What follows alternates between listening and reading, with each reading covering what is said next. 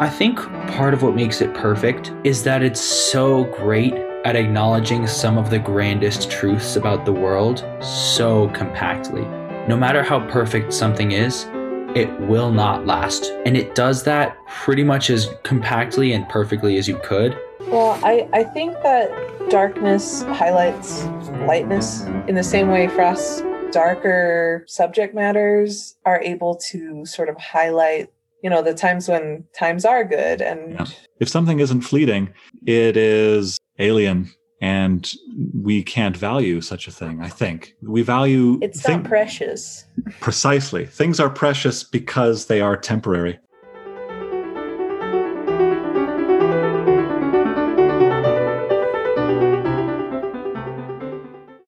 Hi, everyone. In today's recording, I'll chat with Kelly and Remy about a few more of our favorite Robert Frost poems. Today's quote of the day is from a short essay that Robert Frost wrote called The Figure a Poem Makes, in which he wrote this about the figure a poem makes. It begins in delight and ends in wisdom, in a clarification of life. Not necessarily a great clarification, such as sects and cults are founded on, but in a momentary stay against confusion. And for a few sublime momentary stays against confusion, let's go into that chat with me and Kelly and Remy.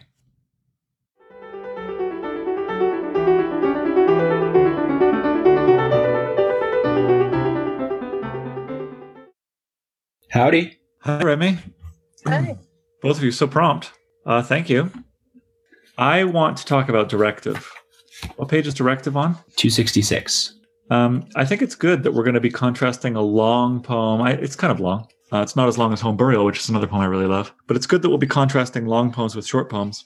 I want to make sure that I don't talk about this poem for more than, let's say, 15 minutes so that we have time to divide between your poems. And I also want to make sure that as I talk about this poem, I don't do all the talking. So I'll try to pull you guys in to my monologue here. Um, I hate that I will only have 15 minutes to talk about this poem. It's a life changing poem. I love this poem more than I could possibly ex- express or describe. Every time I reread it, I fall in love with it all over again. I see new things. I get new ideas from it. I could not possibly exhaust all of the reasons I love it in 15 minutes, but we'll do our best. We'll, we'll do what we can do. I think what I'll do is read through and kind of interrupt myself as I go. And as I interrupt myself, invite you to speculate on certain issues. Yeah. So, how we, this is my first question. I'm already going to implicate you. How weird is the first line of this poem? Back out of all this now too much for us. What and why and how? That's my question to you, please. I feel like it's almost an invitation. He's almost just saying like let's back out of the world that we're in right now that's way too much for us. So we can just kind of explore this this new world that I've seen and I want you all to come with me on this journey, but you can't do that where you are. You have to be somewhere else. Excellent. So it's a journey. He announced there's like a thousand reasons I love it. First of all, because he announces a journey, a journey in time, kind of respite from the troubles of the world. You know, the world is too much with us, says says Wordsworth. Frost is inviting us to come back to a time in which it wasn't. I also love the pronoun us. This poem is already about me. And if you're a narcissist like I am, you like this.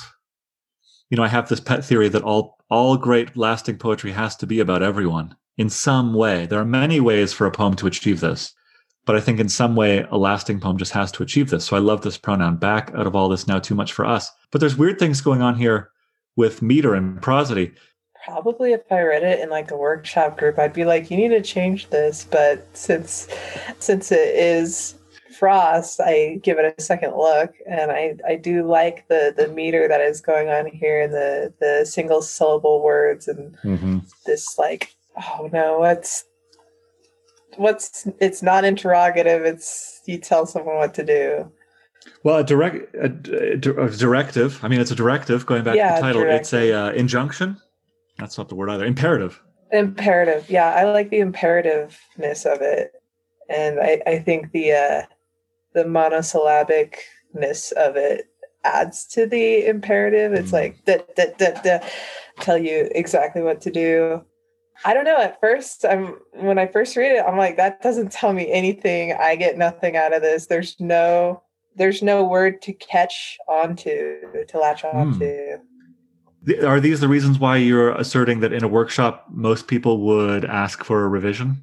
I mean, I would ask for a revision. I don't know about most people, but I need something in the first line to hold on to, and there's nothing to hold. I feel like I'm falling into the past.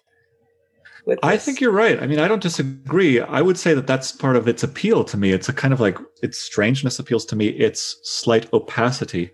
It's unclear in a certain way. I mean, I can make sense of it. Like Remy said, oh, he's inviting us to, to consider a time that has passed. But it's phrased, the syntax is slightly odd. Mhm. I think part of why it works too is the poem that comes after it excuses it, and I don't mean excuses it in like, oh, it's fine. Like it, it just, I guess, justifies it would be a better word. Like the poem afterwards makes that line worthwhile. Right. Whereas if you were to say that and then just, you know, talk about like a description of an overpass, not that that would be terrible, but it wouldn't be the same thing. It wouldn't be as excused, it wouldn't be as justified as it is with the rest of this poem that follows it. And I love the staccato sound of it. And I love that it's a, this is iambic pentameter. It's 10 words, 10 monosyllables, but it's so extra metrical. How do we scan this? It's not da dum da dum da dum da dum da dum. It's bump bump bump bump bump bump bump bump bump bump bump bump bump. You know, there's about eight stresses in that line, which metrical fireworks right off the bat. Okay. Obviously, we won't be reading the poem this slowly. Let me keep going.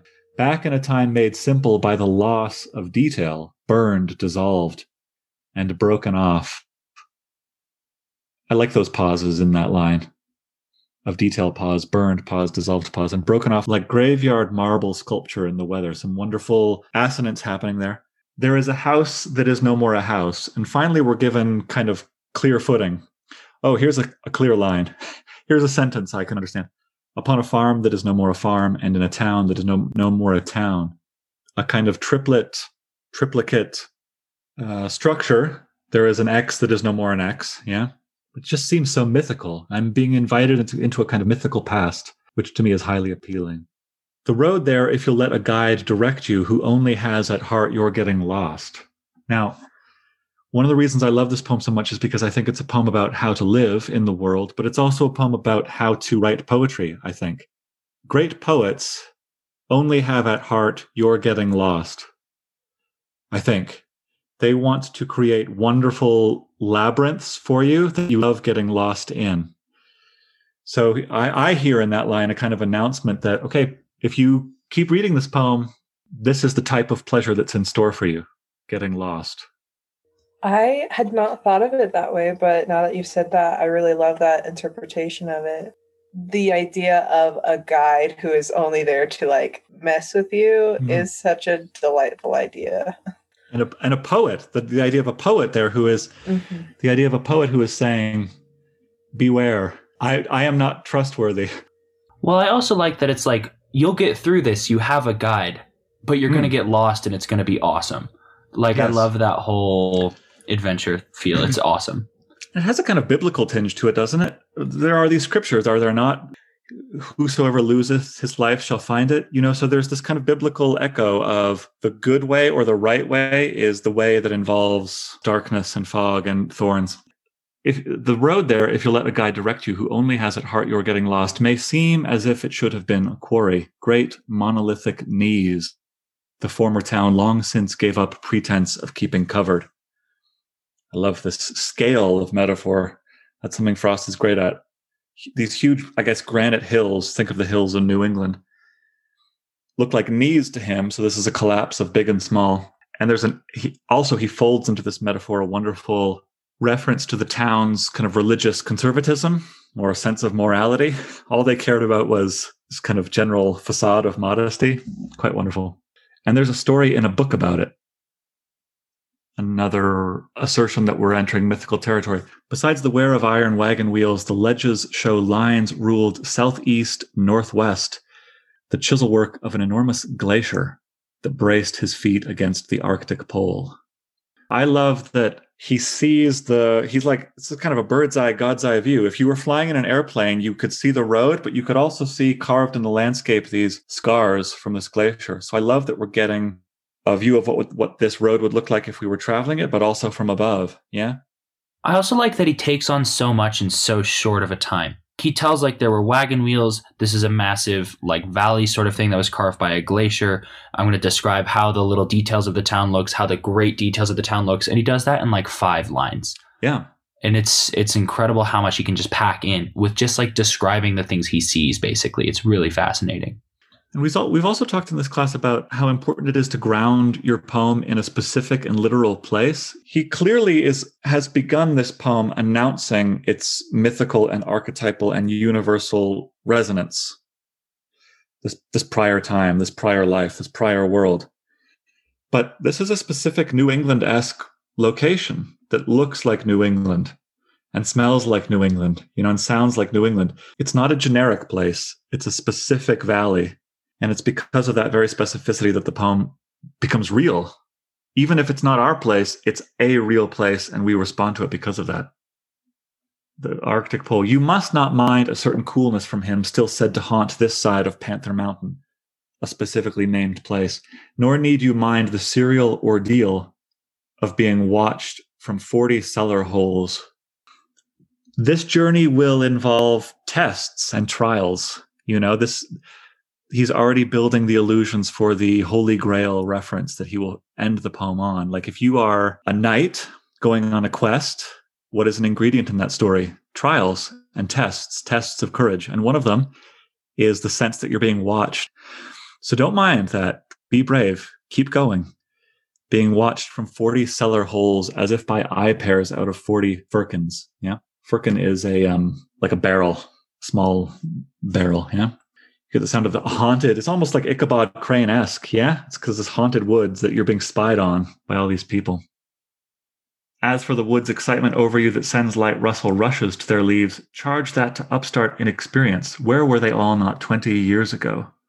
They think too much of having shaded out a few old pecker fretted apple trees. So there's all these new saplings growing. Again, it's a specific type of forest Make yourself up a cheering song of how someone's road home from work this once was. Listen to the meter of that. It's not quite iambic pentameter. He's quite flexible with the meter. Someone's road home from work this once was. Bum bum bum bum ba bum bum bum bum. Right? Instead of da dum da dum da dum da dum da dum. Why is that kind of metrical variation worthy of praise? Well, one thing I think Frost just generally does really, really well is his poems build up to specific moments. And so there's these like, you know, there's these descriptions and there's this mysticality and stuff that builds and builds and builds and builds and builds. And then it gets to this one moment where it's just like, blah, and it's amazing. Yeah. And often those lines will bring you back into some form of reality or will bring you back to some elevated like understanding of the world and those are often the lines that often the lines that he breaks meter. And so okay. he's telling this whole big story about this crazy mystical place. And then he's like, and now I'm going to bring you back. Someone rode home from work on this trail. Okay. And when yeah. he does that, it's this be- beautiful moment, but he does break meter to kind of make you focus on it slightly more. Excellent. So I don't know if we've talked about that Yeats quote in this class about how Yeats's idea of meter is that it's supposed to lull us slightly asleep with its regularity, but a good metrical poet will include enough variation that we're woken up by the variety. And the moments that Frost wants us to be, I don't know if this is always strategic, but you're probably right, Remy, that he's calling us awake at certain moments because of the trip we kind of stumble a little bit, yeah, on purpose. I always see metrical variation as the author has something so important to say that he can't put it in the meter that he was working in because it is so important that he says it the way that he means it. I don't know. That's not probably always true, but like I need to say this this one way and it doesn't fit the meter, but I need to say it this way. And so I'm going to say it this way. Yeah, Frost was in love with the sound of the human voice and the cadences of human speech. It ha- it is often said that iambic pentameter is is the sound of human speech. And this is it's close to the sorry, English. It's often said that iambic pentameter is the sound of English speech, that it's we talk mostly in iambic pentameter, and that's kind of true, but it's kind of not true. So Frost wants to emphasize the beauties inherent in natural speech. So he wants, as Kelly's point, he wants to say it in the way he wants to say it because he wants us to hear a human talking, not a metronome beeping. Someone's road home from work this once was, who may be just ahead of you on foot or creaking with a buggy load of grain. Wonderful lines, wonderful images there to help ground us, to help give us something to look at. Also, we can hear maybe in the extra metrical, we haven't really talked about meter in class yet. That's one thing we're going to do in class on Wednesday, but you can imagine a creaking buggy isn't creaking in a metronomic way. It's creaking with lots of variations and irregularity. The sound is echoing the sense there. The height of the adventure is the height of country, where two village cultures faded into each other. Both of them are lost. And if you're lost enough to find yourself by now, very biblical sounding to me, yes? Um, but also, I think he's giving us writing advice. You know, I'll quote it till I die. Uh, he says, A poem has to ride its own melting like ice on a hot stove. Poems often fail because they're too willed or too insistent on going in a certain direction, or because their authors aren't open enough to surprise. Do you know what I mean? I think ideally, when you're writing a poem, welcome the sense of feeling lost in the act of composition. I don't know where I'm going. I don't know how this poem will end. And it's that very sense of lostness through which we find a kind of poetic salvation. And I'm using the word salvation on purpose there. It might seem grandiose, but just think of the ending of this poem. Do you have any thoughts about that? Zooming out, talking about writing poetry on a meta level and how important it is to get lost in the act of writing and not be too insistent on one direction? From my own experience, I've definitely seen that. Like if I am trying to write a poem about something and I have a destination in mind when I'm trying to write it, I it usually ends up being an absolutely awful poem. Um, but then the poems where I write, I have maybe a subject in mind, but I have no idea what I want to say about the subject, and then I just start writing. That usually ends up in a much better place than the other than the other kind of poem. And I think this can work frontwards to backwards or backwards to frontwards. It's not only a matter of not knowing where the poem will end. Maybe we know where we want to end, but we don't know how to get there. So it could be the beginning that we have to surprise ourselves into. I think one of the things I've kind of noticed as I try to write poetry is that like I realize I'm not a great poet if I just try to be a great poet. You know what I mean? like if I'm trying real hard to write the best thing I can write as good as I can and I'm really putting my my full gusto into it, it doesn't happen cuz it's trying so hard to be forced. Okay. Um cuz I think poetry is a lot more about discovering what is amazing and a lot less about trying to force something amazing. You like you happen upon words and it's like, "Oh my gosh, if you organize these words in this way, yeah. they're incredible together." And it's not because you made up words that sound incredible together, but it's because you found something that works and something that is great and it's just because you happened upon it more than because you forced it into existence. Yeah, you happened upon it. I think that's a great phrase. You have to go on a journey and you don't know what you'll find on this trail. So let me keep going here. If you're lost enough to find yourself by now, pull in your ladder road behind you and put a sign up closed to all but me. Wow. Then make yourself at home. I love these slightly longer sentences followed by these short sentences. The only field now left no bigger than a harness gall. A harness gall is where a harness would rub on a, a horse's shoulders and make this kind of sore. First, there's the children's house of make believe, some shattered dishes underneath a pine the playthings in the playhouse of the children. Weep for what little things could make them glad. Now, the poem has already achieved for me kind of amazing spiritual profundity. Small broken toys are miracles. You know, so much depends upon a red wheelbarrow because it's a small, little, insignificant thing. Weep for what little things could make them glad. These are sacramental objects. You know, all objects, no matter how mundane, are potentially holy grails. I just think that's so beautiful. Then for the house that is no more a house, but only a belilaced cellar hole. How beautiful is that? Imagine this old cellar hole, but it's overgrown in this abandoned house. It's overgrown by all these lilacs. Man, a belilaced cellar hole now slowly closing like a dent in dough just gets better and better. This was no playhouse, but a house in earnest. Your destination and your destinies a brook that was the water of the house, cold as a spring, and yet so near its source too lofty and original to rage. I love these parentheses that follow. We know the valley streams that, when aroused, will leave their tatters hung on barb and thorn. What is the effect of that pause? To me, he's pausing the poem. Like, you, okay, you can tell we're building up. We're almost to the end. We're mid crescendo here. Parenthetical pause. Why do that? What effect is being achieved? I think it's almost harkening back to that first line where it says we, like back out of all this now too much for us. It's it's kind of harkening back to like, yeah, we're going on this adventure and we know we're going on this adventure and we have a lot more knowledge about it than we're recognizing. And I just kind of want to pull you back into your own reality for a second. And it's almost a contrast against this like beauty he's made in this journey, if that makes sense. It's it's a reminder of the communal nature of this utterance and of this experience. It's another zoom out to the larger versus the microscopic of these little play dishes. And natural beauty versus, yeah, human uh, beauty. I mean, to me, it sort of reminds me of when in, in music, there's this really big thing, and then there's a, a pause where they just let silence fill the air for a second, and then they like end it with the like res- resolution, yes. I guess. And so yes. this is acting as the the pause before the the resolution at the end. I love that. And the effect of i mean i think poetry has much more in common with music maybe than with painting. The effect of the pause is to prolong suspense to prolong the crescendo to make it last longer. Slow down you know make this moment last longer. I have kept hidden to me, and there's nothing really metrical that says that this is a valid reading, but I have kept hidden is the type of thing you say in a whispered voice.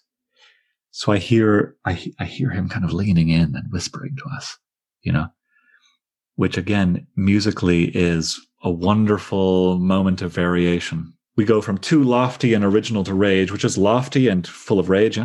I have kept hidden in the instep arch of an old cedar at the waterside a broken drinking goblet, like the grail, under a spell. Okay, let me pause there. What? How, what is your attitude about this person talking to you at this moment in the poem? I mean, I've done this. I don't know. I don't know how old this speaker is. I have to imagine probably an adult, but I don't know. But like when I was a kid, I'd be like, I've got this cool thing that I can't take home or like I don't want my parents to know I have or like mm. I don't know, just is a cool rock and and I'm going to hide it in this specific tree and no one will ever know it's there because it's just this random tree that only I know about. Mm-hmm. And I'm going to hide it there and then I can find it again. And it, it, it, does sort of have this feeling of magical mystery secret mm-hmm. like as a kid you don't you don't have the ability to have many secrets at all your parents know every single thing right. about you and so the little secrets that you are able to have are really special and feel like magic i love that the, just the sense of something precious it doesn't even it's a broken kid's goblet it's not precious objectively the reverence with which he's treating it and the fact that he's kept it hidden I am brought into this mystery. I am brought into the secret. Again, not to get too Ars Poetica e here, but it's, it's like for a moment through, because of the poem, he and I get to whisper to each other. I just find that so beautiful.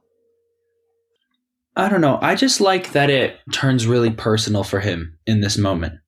The whole poem has just been kind of a, a grand explanation of things. And this is the first time when it's very much like, this is my personal secret moment. Yep. He he takes it to the whole world even. He's like, look, there's massive glaciers that carve valleys. But I also had this personal little moment in that valley that the glacier carved. And it's kind of cool to like go from so grand to so intimately personal. It's maybe the first time in the poem he says I, which is telling. Okay, I have kept hidden in the instep arch of an old cedar at the waterside a broken drinking goblet like the grail under a spell. Like, Who are you who can cast spells? This is poetry. You know, that's what I don't like interpreting poems. This is not my interpretation, but he can cast spells. He's proven that he can cast spells, and his spells are his poems. Under a spell, so the wrong ones can't find it, so can't get saved, as St. Mark says they mustn't. Now he's referencing these verses. Let me just read them to you here. This is Mark chapter 4, verses 11 and 12. And he said unto them, Unto you it is given to know the mystery of the kingdom of God, but unto them that are without, all these things are done in parables, that seeing they may see and not perceive, and hearing they may hear and not understand, lest at any time they should be converted, and their sins should be forgiven them. It's almost like he's saying this is too sacred for the layman. I, I can't just let anyone find this goblet, find this this place that I have. Yeah. This is this is my own little thing, and I I don't want it to be desecrated. And look at what's being elevated, not a piece of gold, but the, probably a you know a piece of wood or you know metal or something, just a, a piece of garbage almost. Everything is potentially sacred. I mean, I'm still just thinking about being a kid and doing this type of thing myself. We'd like mush up berries and pretend that there were like magical Yeah. healing salves or something, but only the people who we were playing with could know about them. And so I think the speaker is talking uh, like you know to this this you person who's contained in the us and so the only people who are allowed to be saved in this sense is the speaker and this the person that they are addressing which i think saint mark would take issue with because i don't think only two people are allowed to go to heaven but in this world that the speaker is making the only two worthy people are are them Well, the, he could be imagining a whole variety of readers that one at a time, you know, get to come in and look. Don't know, Maybe. look at the Grail. Our poems parable? I, I, I promise I'll get to the end, and I promise we'll move on. Are poems parables? Are poems utterances whose true meaning is hidden and has to be teased out? sure How so? I, I think it probably depends on the poem. I think there are some poems that are very straightforward and in what they mean. I'm thinking of like Ogden Nash's like zoo poems. Um, okay, yeah. But I think for the most part, like serious poems, you do need to take a moment to reflect on them and get whatever it is that you need to get out of them. I always say, hate saying that poems are about something, but they often are. And sometimes that isn't always clear until you do sit down and sort of interrogate the poem a little bit or comb through it or Yeah. let it play on your mind. I don't know. yeah, they're utterances that reward attention. I think that's my favorite way of describing this parable metaphor. They're utterances that reward attention. The more you give it, the more it will give you. So it's not, they're not secret codes necessarily, but they're kind of wells. Th- th- They will, re- they will reward more and more attention. I'll go to the end here.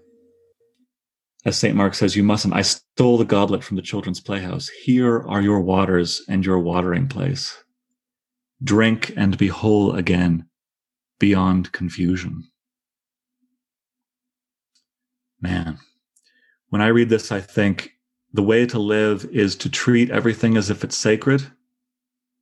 And that will, that attitude will make you whole. I also think about poetry. You know, poetry, Frost said, is a momentary stay against confusion. We drink a poem and they make us whole. You know, the world is confusing. It's hard to live in the world. It's chaotic and confusing. Poems help temporarily abate that. Let's turn to some of your favorites because I've now hogged way too much of the time. Kelly, what poem of, of, of the ones you nominated would you really like to swoon over? I don't know. um, I guess I really did enjoy a patch of old snow Yeah, on page 171. very good. Do you want to read it, Kelly? Sure. And then, yeah, just tell us why you love it and tell us what what we can learn about how to write our own poems from reading this poem. Okay. A patch of old snow. There's a patch of old snow in a corner that I should have guessed was a blown away paper the rain had brought to rest. It is speckled with grime as if small print overspread it. The news of a day I've forgotten, if I ever read it. I just think it's so I don't know, cute. Like I, maybe that's not a good thing for a poem to be, but I really appreciate it. You're right. It's a fine thing for a poem to be. I, I am really drawn to short poems. First of all, I just really love them um, because when they are successful, the the author is able to pack so much into such a small space, and it's so impressive. Uh-huh. But then I'm also drawn to to small ideas in poems and like just a patch of old snow. How Uh-huh. much lower and smaller can you get than just like the ugly snow that's left in March or February or whatever? Yes, exactly. Um, and I feel like if you have ever seen snow or lived in a place with snow, you know exactly this the gross, grimy snow. Like the you can picture the exact color, and yeah, it looks like old newspaper too, and Mm. and also just the experience of like, what is that over there? And is that paper? Did someone leave trash in me, my yard? And oh no, it's just the snow still sticking around. This this focus on the small, insignificant, ugly thing that becomes significant when poetic attention is placed upon it and also just I don't know, it become it transforms it into the news, which is hmm such a different concept from just a, a patch of snow. I couldn't have expressed that better. It's almost a mini version of directive. It almost makes a similar argument in a, on a miniature scale. There is nothing that couldn't be sacred. There's nothing that isn't worthy of poetic attention. Yeah. I love this metaphor of the news. First of all, it's just a great metaphor that old dirty snow looks like newsprint. It's just, it's such a great metaphor. It's so, so good. But then he very economically and charmingly, you said cutely, hints that what is a newspaper? A newspaper contains news. A newspaper is something that preserves days. It preserves the history of our people, you know? Something that's always slipping away. So just like just like um just like a news newspaper, this is a poem that is trying to preserve a patch of something that's just going to melt and dissolve into the abyss of time. No, hold on, hold on. There's nothing that's not worth holding on to. Remy, thoughts about this that we that you could add?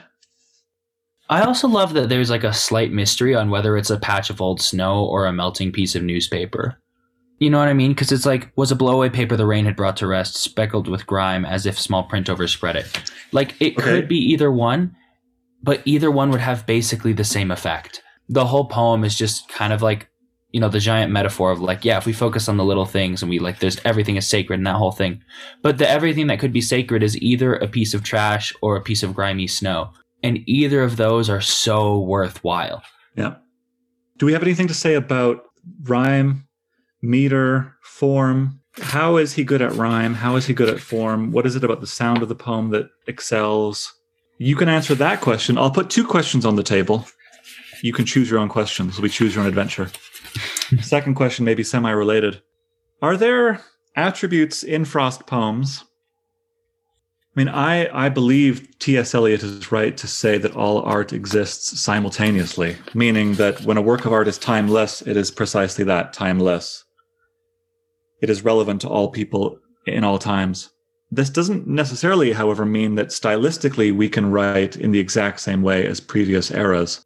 Frost is now 100 years behind us. Are there certain stylistic things that you think are no longer available for us to imitate when we read Frost?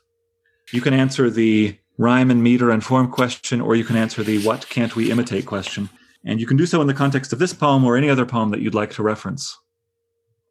I think those questions are kind of related because I think when I think about imitating Frost, I do kind of think that this meter and rhyme is a little hard, not hard, but like you can't imitate it and be successful in today's sort of poetic climate because this sort of very strict rhythm and rhyme that almost sort of sounds like a nursery rhyme or just it has been relegated to nursery rhymes and like non-serious poems Yeah.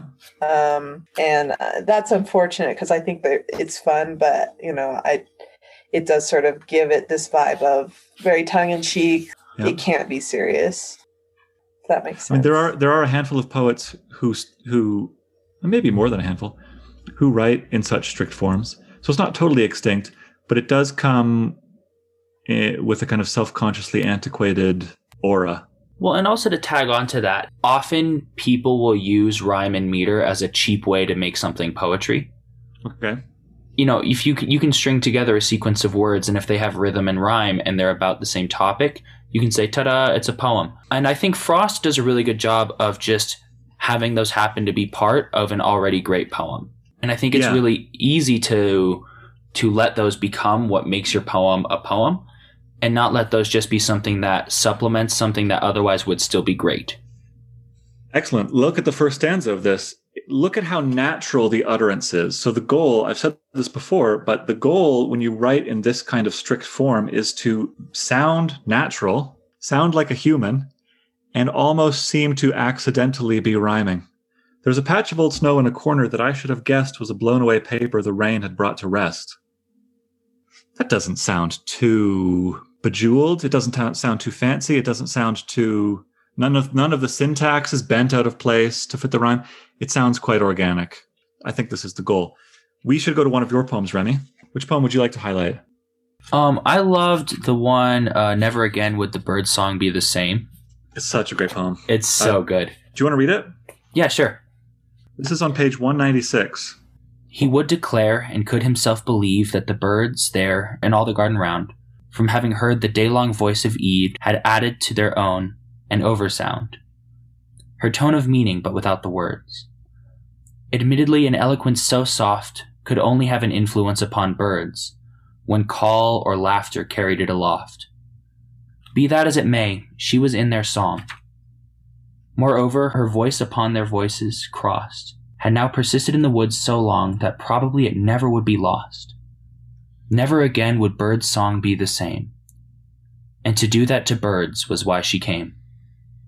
So, uh, teach us why you love this poem and what it can teach us about how to write poetry.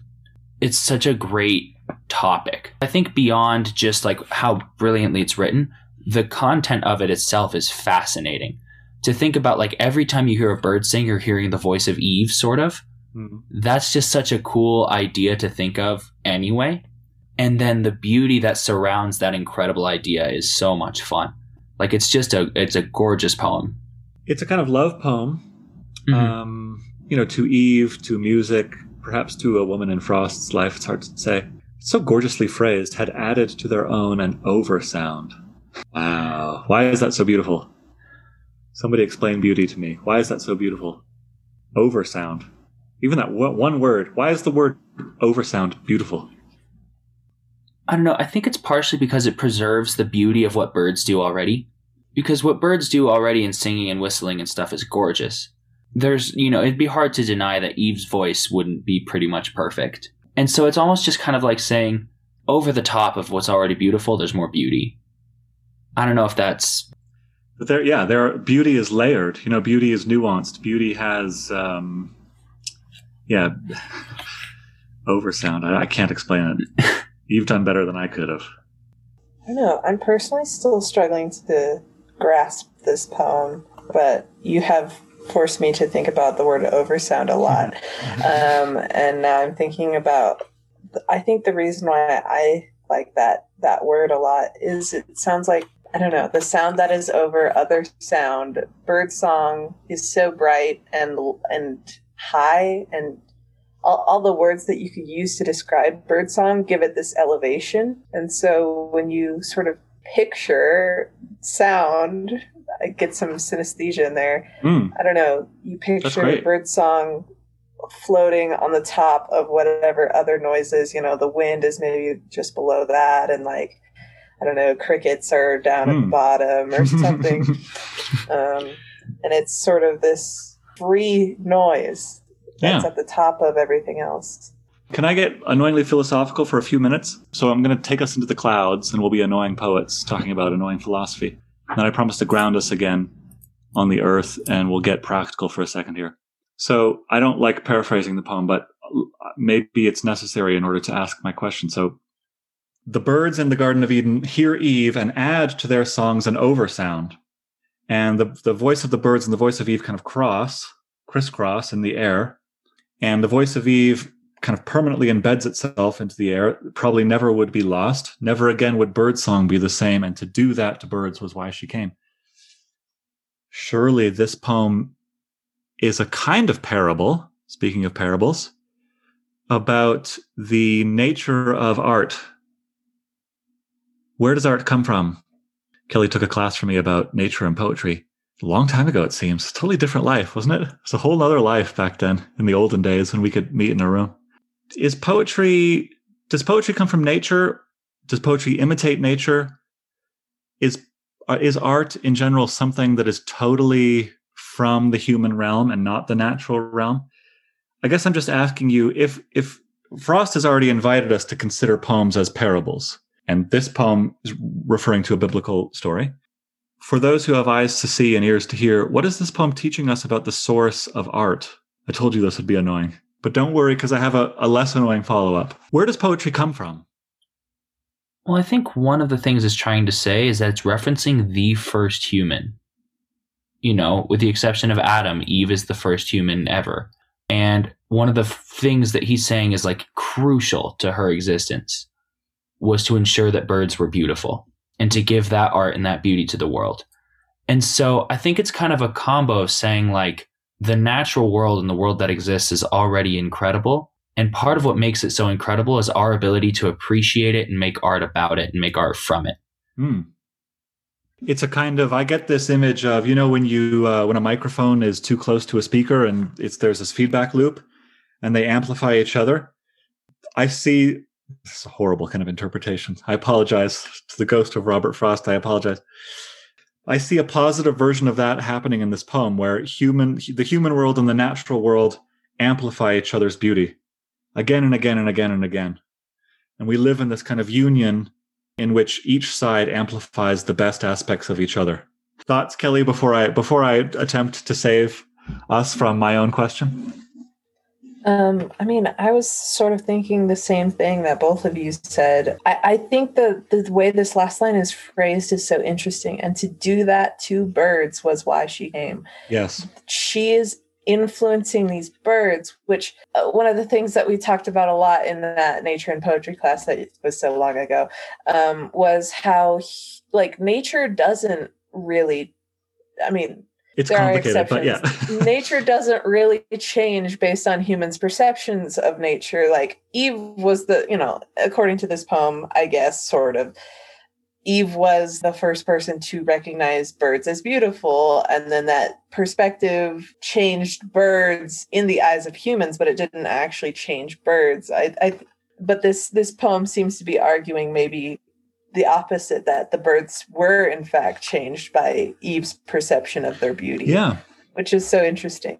I think so. I think we have a bigger, you know, this is Oscar Wilde. I, am almost done here, I promise. Um, life imitates art. You know, I think Frost, this is Frost's maybe version of that. Okay. We have a little bit of time. I'm tempted to take us to another Adam and Eve poem, and that's a spring poem. Is that okay? It's a very small poem. Page 223 Nothing Gold Can Stay this is maybe one of the few. So there's a difference between a great poem and a perfect poem. I think a poem can be great and still have flaws. I think this is definitely true. A poem can be great, capital G, and lasting, capital L, and still not be perfect. It can still, I don't know, be slightly too vague or slightly too cute or slightly too ugly. Um, there are a handful of poems in the English language that are perfect, that are without flaw. I would nominate To Autumn. I would also nominate this poem. It's called Nothing Gold Can Stay. Why is this perfect? Why is this a perfect poem? That's my question. Nothing gold can stay. Nature's first green is gold. Her hardest hue to hold. Her early leaf's a flower, but only so an hour. Then leaf subsides to leaf. So Eden sank to grief. So dawn goes down to day. Nothing gold can stay. Wow, it's springtime, which is almost coming up soon, the first leaves come out. They are yellow. They're not actually green. They're slightly, they're so brightly green that they're yellow, you know? This is what he's talking about. And then they, they fade to green and then they fade, of course, again and again. Why do I think this is a perfect poem? I think part of what makes it perfect is that it's so great at acknowledging some of the grandest truths about the world so compactly. Yeah. You know, it basically talks about like no matter how perfect something is, it will not last perfectly for very long. And it does that pretty much as compactly and perfectly as you could. You know, you probably couldn't say that this concretely and this like evidently yep. much better. So it you've probably said four great things. It, it couldn't get more macroscopic or universal. It talks about death decay loss perfection time It talks about the, the most universal layer of human existence. But it does so in a way that is utterly condensed and distilled. It's a tiny, tiny, tiny little poem. And as you say, Remy, it does so in a way that's totally clear. We're never lost. These sentences are so simple and so short. So it combines utter simplicity with utter grandness, and it grounds these grand ideas in concrete images and concrete objects. I mean, honestly, it's just that distilling of truth into beautiful, small language. It it is a short poem. It is about small things, but it's also about big things. Yep. Um, and it is a big poem. And you know, you've made it when your poem becomes like the shorthand way of expressing, like you know, whenever something changes and from something really good to something really bad, you know, people will say, eh, "Nothing gold can stay," you know, right. like, and so it has that it has that aphoristic quality that we talked about in the first podcast. Aphoristic quality. Mm-hmm. To do that to birds was why she came is another one of these aphorisms. This is a sad poem. Nothing gold can stay. Nothing. Oh, listen to this little nursery rhyme. I like nursery rhymes, and then you get to the end. Wait, this is sad. Nothing gold can stay. Do we want to comment on a macro level about Frost's dark element in two minutes? Reading these, lots of people die. Someone gets their hand chopped off first and then dies. Um, there's lots of violence, lots of poverty. Um, there are poems about witches, lots of horror, lots of grief, so much grief. Any comments about this? You mentioned when you were kind of like writing to us about the different topics we might cover that Frost has been called a terrifying poet. Indeed. Um, and I think part of what's so terrifying about it is the grief and the sadness and the violence is beautiful. I don't want to say he revels in it, but he kind of revels in it. You know, he revels in how beautiful that is. And it makes it eerily bearable. You know what I mean? Uh, well, like, what do you mean by? I know. I think I agree with the reveling. I mean, just read a poem like "Design" or "Once by the Pacific" to get, or "Out Out" to get a sense of what. do you mean by more bearable? Like for example, nothing gold can stay. Holy crap, time passes. People are imperfect, and you're realizing all of these like kind of tragic truths about the world. He finds a way to recognize incredible amounts of beauty in that. Yeah, and that's a skill that I think is really important in being able to kind of deal with is not quite the right word, but deal with those things and yeah. and feel with and like grow from those things. And so it's kind of it's still creepy to find the beauty in it and it's almost unsettling to find the beauty in things like that. Like mm-hmm. to find beauty in like a spider eating a eating a moth because the moth got trapped is kind of you know twisted. Yeah. But it's it's also amazing to be able to do that and to recognize that beauty in the world. Kelly thoughts? This will close us out here. You have the last word. Well i i think that darkness highlights lightness I think that sort of is one of the messages you can take from Nothing Gold Can Stay is, you know, dawn goes down to day. Day is brighter than dawn, you know? Mm. Um, dawn may be more precious because it is shorter, but like it is not more precious because it is brighter necessarily. Mm and you know eden sank to grief you know in our religious tradition we acknowledge that like that was a good thing mm-hmm. um and then like right. the leaf subsides to leaf the small leaves give way to these bigger more vibrant green leaves so i, I think in the same way frost's darker subject matters are able to sort of highlight you know the times when times are good and yeah. I, I don't know don't be afraid of balancing you got this question, Kelly, because you recently read and you were asked, "Why are your poems? Well, why, your poems so dark? Your your poems aren't so dark." Um, yeah, I know. Sorry. no, they're not. Um, but they, but but of course, like any great poems, they acknowledge they they are they are open eyed about the suffering in the world. Things aren't gold that last. If we want the goldness, if we want the beauty, we have to accept the fleetingness. If something isn't fleeting, it is uh, alien and we can't value such a thing i think we value it's think, not precious precisely things are precious because they are temporary and with that we will end go out and enjoy spring everyone look for those first green leaves those first yellow leaves. Yeah. Thank you for coming so well prepared and for a great chat. Bye. Thanks so much. Take care.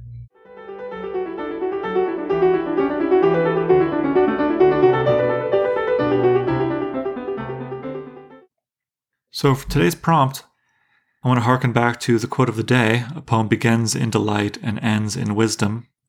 And using directive as an example of a poem that does this, I want you to begin thinking about drafting a poem that has a similar arc. Begin a poem with a joke or with some kind of levity, some kind of irony, some kind of moment of superficial delight. Birches could be another example of a poem that does this. Start out just by observing some bent over trees. And then slowly, gradually, as you continue this free write, baby step your way, carefully, step by step, into territory that is more serious, that attempts to say something true about the world and about the human condition. You can begin drafting a new poem this way, or you can use this model of beginning in delight and ending in wisdom as a method to revise a poem that you already have on the go.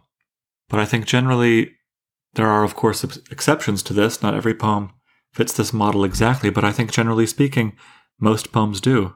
So if you think about it as you revise or start a new poem, I think it will really help you make some important progress.